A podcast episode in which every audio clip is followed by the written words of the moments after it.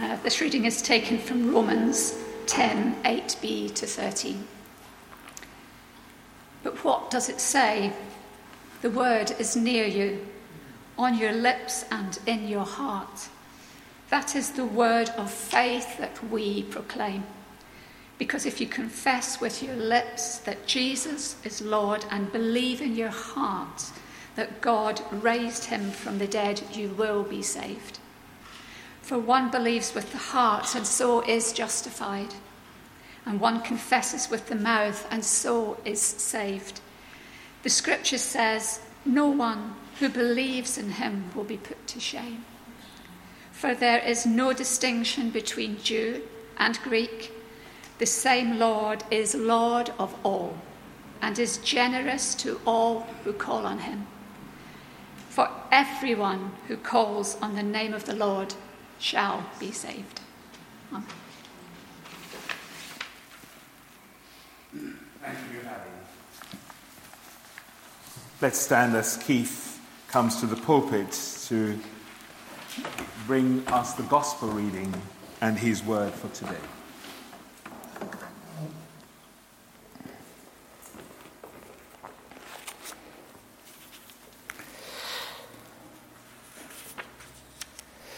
Hear the, go- Hear the gospel of our Lord Jesus Christ according to Luke.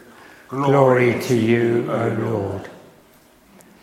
Jesus, full of the Holy Spirit, returned from the Jordan and was led by the Spirit into the wilderness, where for forty days he was tempted by the devil. He ate nothing during at all during those days, and when they were over, he was famished. The devil said to him, If you are the Son of God, command this stone to become a loaf of bread. Jesus answered him, It is written, one does not live by bread alone.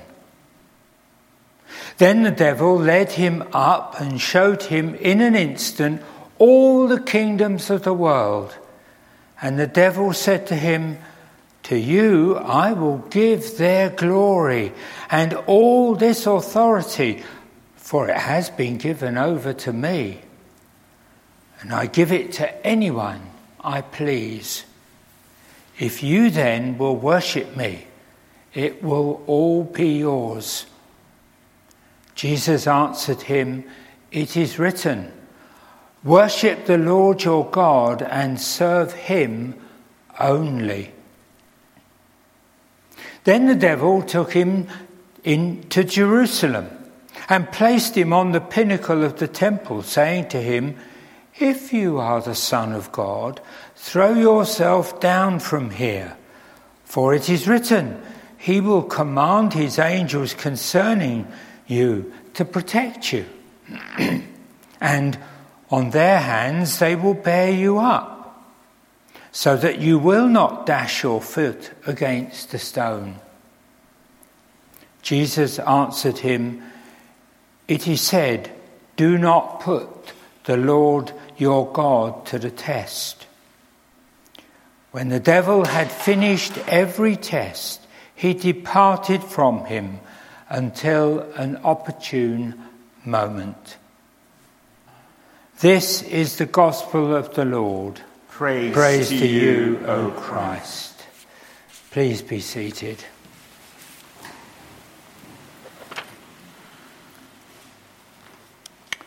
I have no doubt that God has a sense of humour because I'm reminded of it every time I look in the mirror. Incidentally, in that reading, it's always amused me that there is one of the greatest understatements in the whole of Scripture. He ate nothing for 40 days and he was hungry. But I want to look this morning at the temptations of Jesus, recorded for us both in Matthew and in Luke. They actually are there because they're part of one of the fundamental truths of the gospel. That is the humanity of Jesus. The reality that he really is like one of us, except for sin. Actually, he had to experience everything that we experience, all our ups and all our downs, if he was to be able to pay the ultimate penalty for our sin. So, on this first Sunday of Lent, the 40 days of preparation for Easter, we're going to look at Jesus' 40 days in the wilderness. And not just the meaning for him, but for us here this morning. By now, you're used to me always saying how important is the context.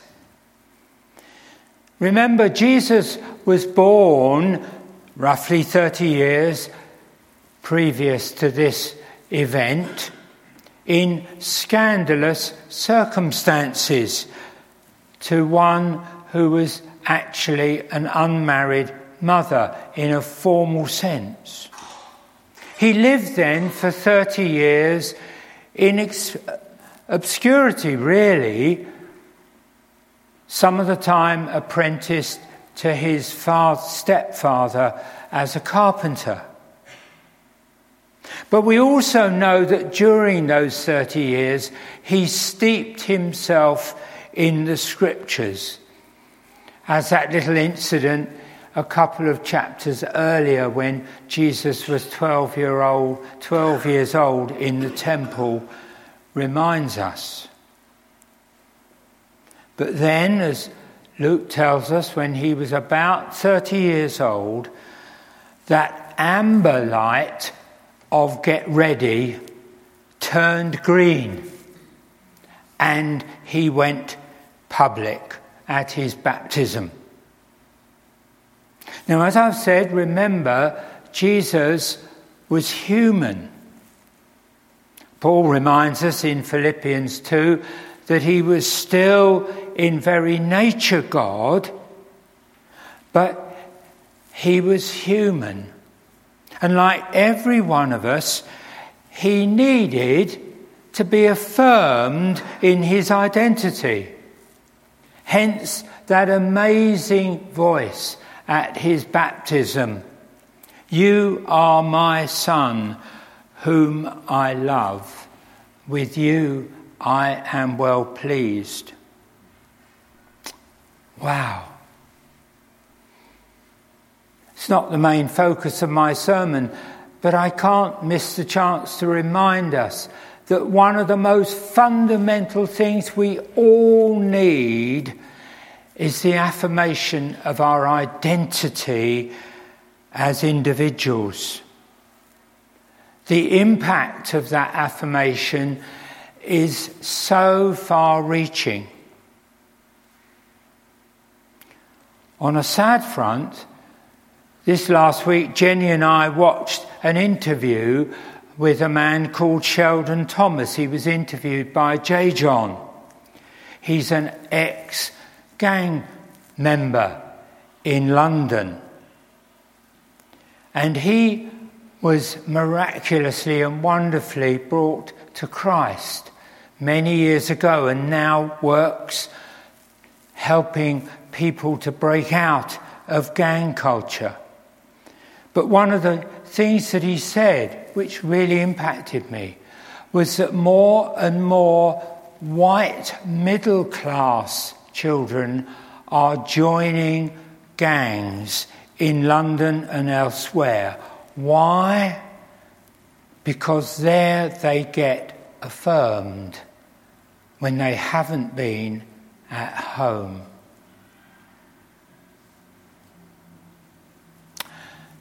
Okay, what happened after Jesus' baptism? Something perhaps to our minds which is shocking.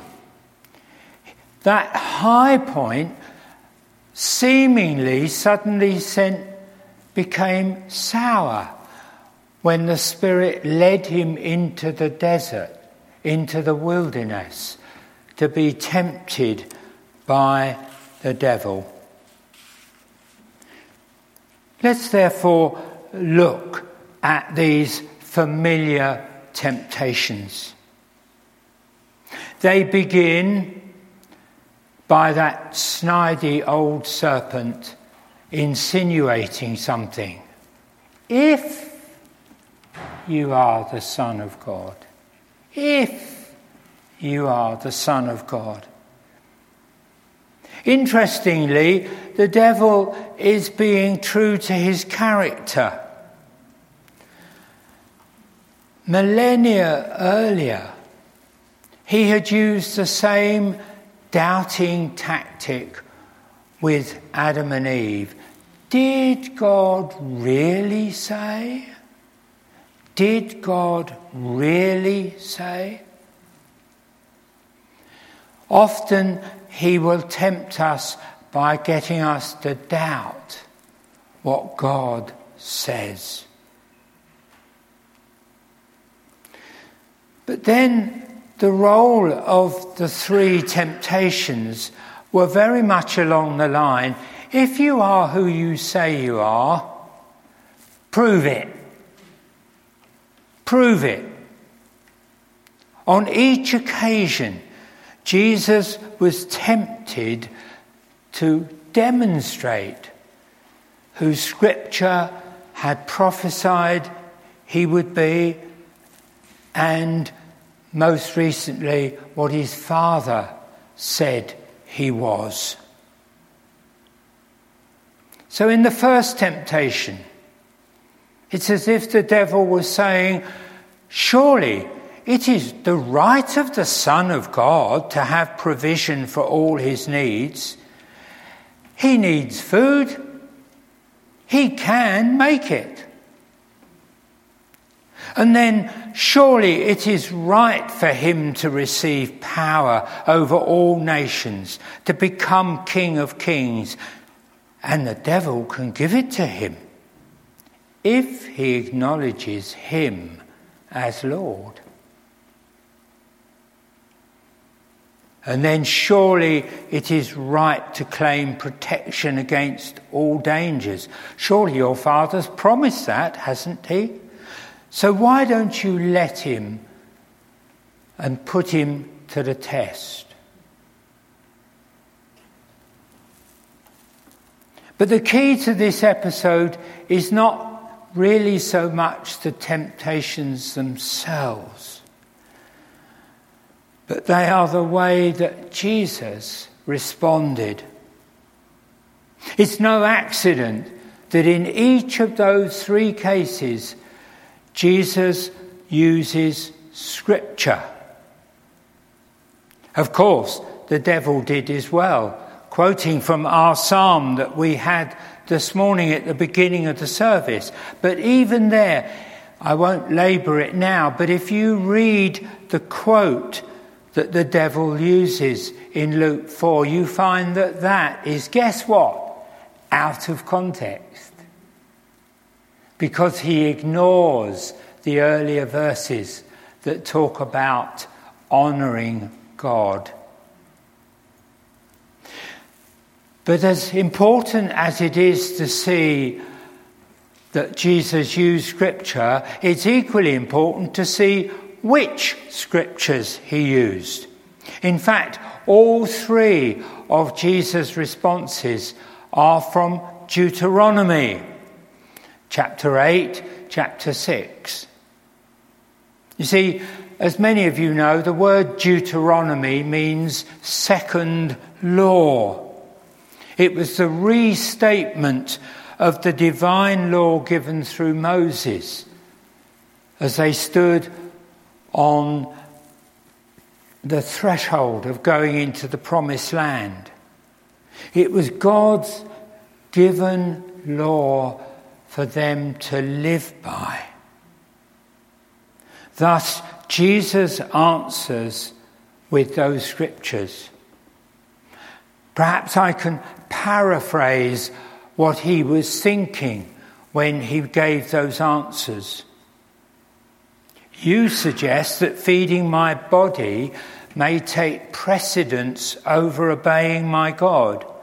But God has told us humans that they shall not live by bread alone. Therefore, I shall not. Jesus is identifying with us. You offer me universal power at the price of worshipping you. But God has told humans that they are to worship only Him. Therefore, I shall not worship you. You propose that I should test his promises to suit my own convenience. But God told humans that they are not to test him in this way. Therefore, I shall not. Jesus is our representative human, like us in every way except sin. We see here in these temptations the clearest sign ever that he is deliberately emptying himself of his power and glory and putting himself in the place of ordinary folk like you and me under the authority of God. As Paul reminds us in Philippians, and being found in the human form, he humbled himself and became obedient, obedient to death, even death on the cross. You see, in a real sense, Jesus is going right back to the beginning, to square one, if you like. He, as Paul describes him in Corinthians, the new Adam. In Eden, the head of the human race was confronted by the tempter and succumbed, setting the whole of humanity off on the wrong track.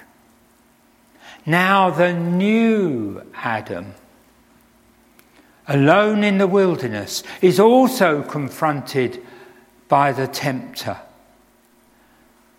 with one big, enormous difference. He didn't succumb. He became the totally human obedient human, as we are meant to be, righteous and unbroken in our relationship with God. This is the significance of these 40 days for Jesus. Of course, it's not the end. The next verse to our reading says Jesus returned to Galilee in the power of the Spirit. A reminder that after these temptations, there were more to come, but he was now empowered to withstand them. So, what about us? How does this apply to us in our day to day lives? As I've repeatedly said this morning, Jesus went through the temptations, indeed through his whole life, as one of us. So, how are we to treat the temptations that come our way when the devil has a go at us? First, be certain of who you are in Christ. You are a new creation. You are loved and affirmed, not on the basis of what you do or are good at. Remember, Jesus had done nothing significant at his baptism when the Father said, With you I am well pleased. You are a child of God. You are a co heir with Christ. Your righteousness is from God. So when, and I mean when, you fail, you sin, you trip up, when the devil says to you, call yourself a Christian, don't argue. Just remind yourself, because he'll be listening. Remind yourself of what the scriptures say about you. And remember that great promise that we had at the beginning of service this morning. If we confess our sins, He is faithful and just to forgive us our sins and purify us from all unrighteousness. So, first, remember who you are. Second,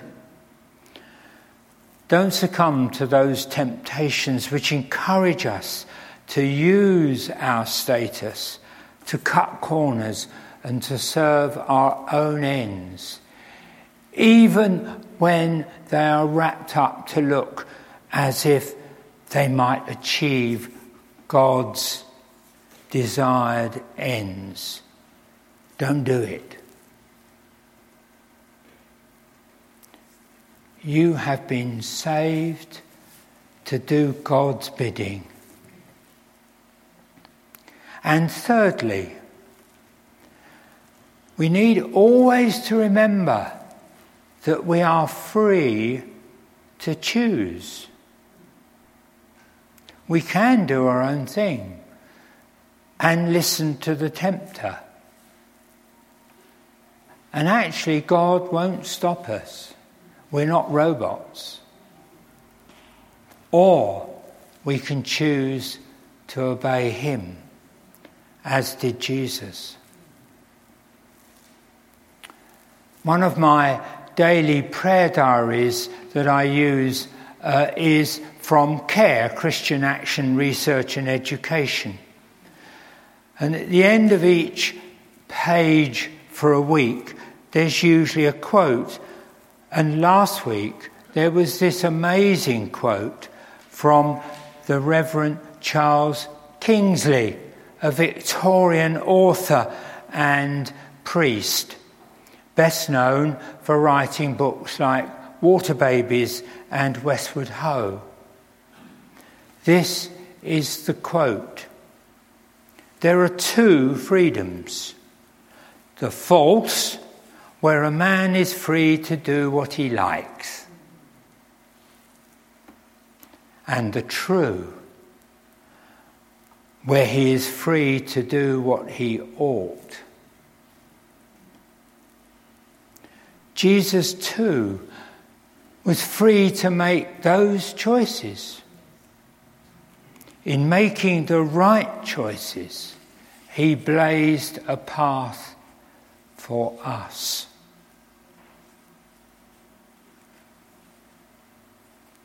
Jesus wasn't tempted so that we wouldn't be. No, he was tempted because we are and will be. In his humanity, he was like every one of us, save sin. But he knew the promise that Paul was later to commit to paper. No testing has overtaken you that is not common to everyone. God is faithful, and he will not let you be tested beyond your strength. But with the testing, he will also provide the way out so that you may be able to endure it.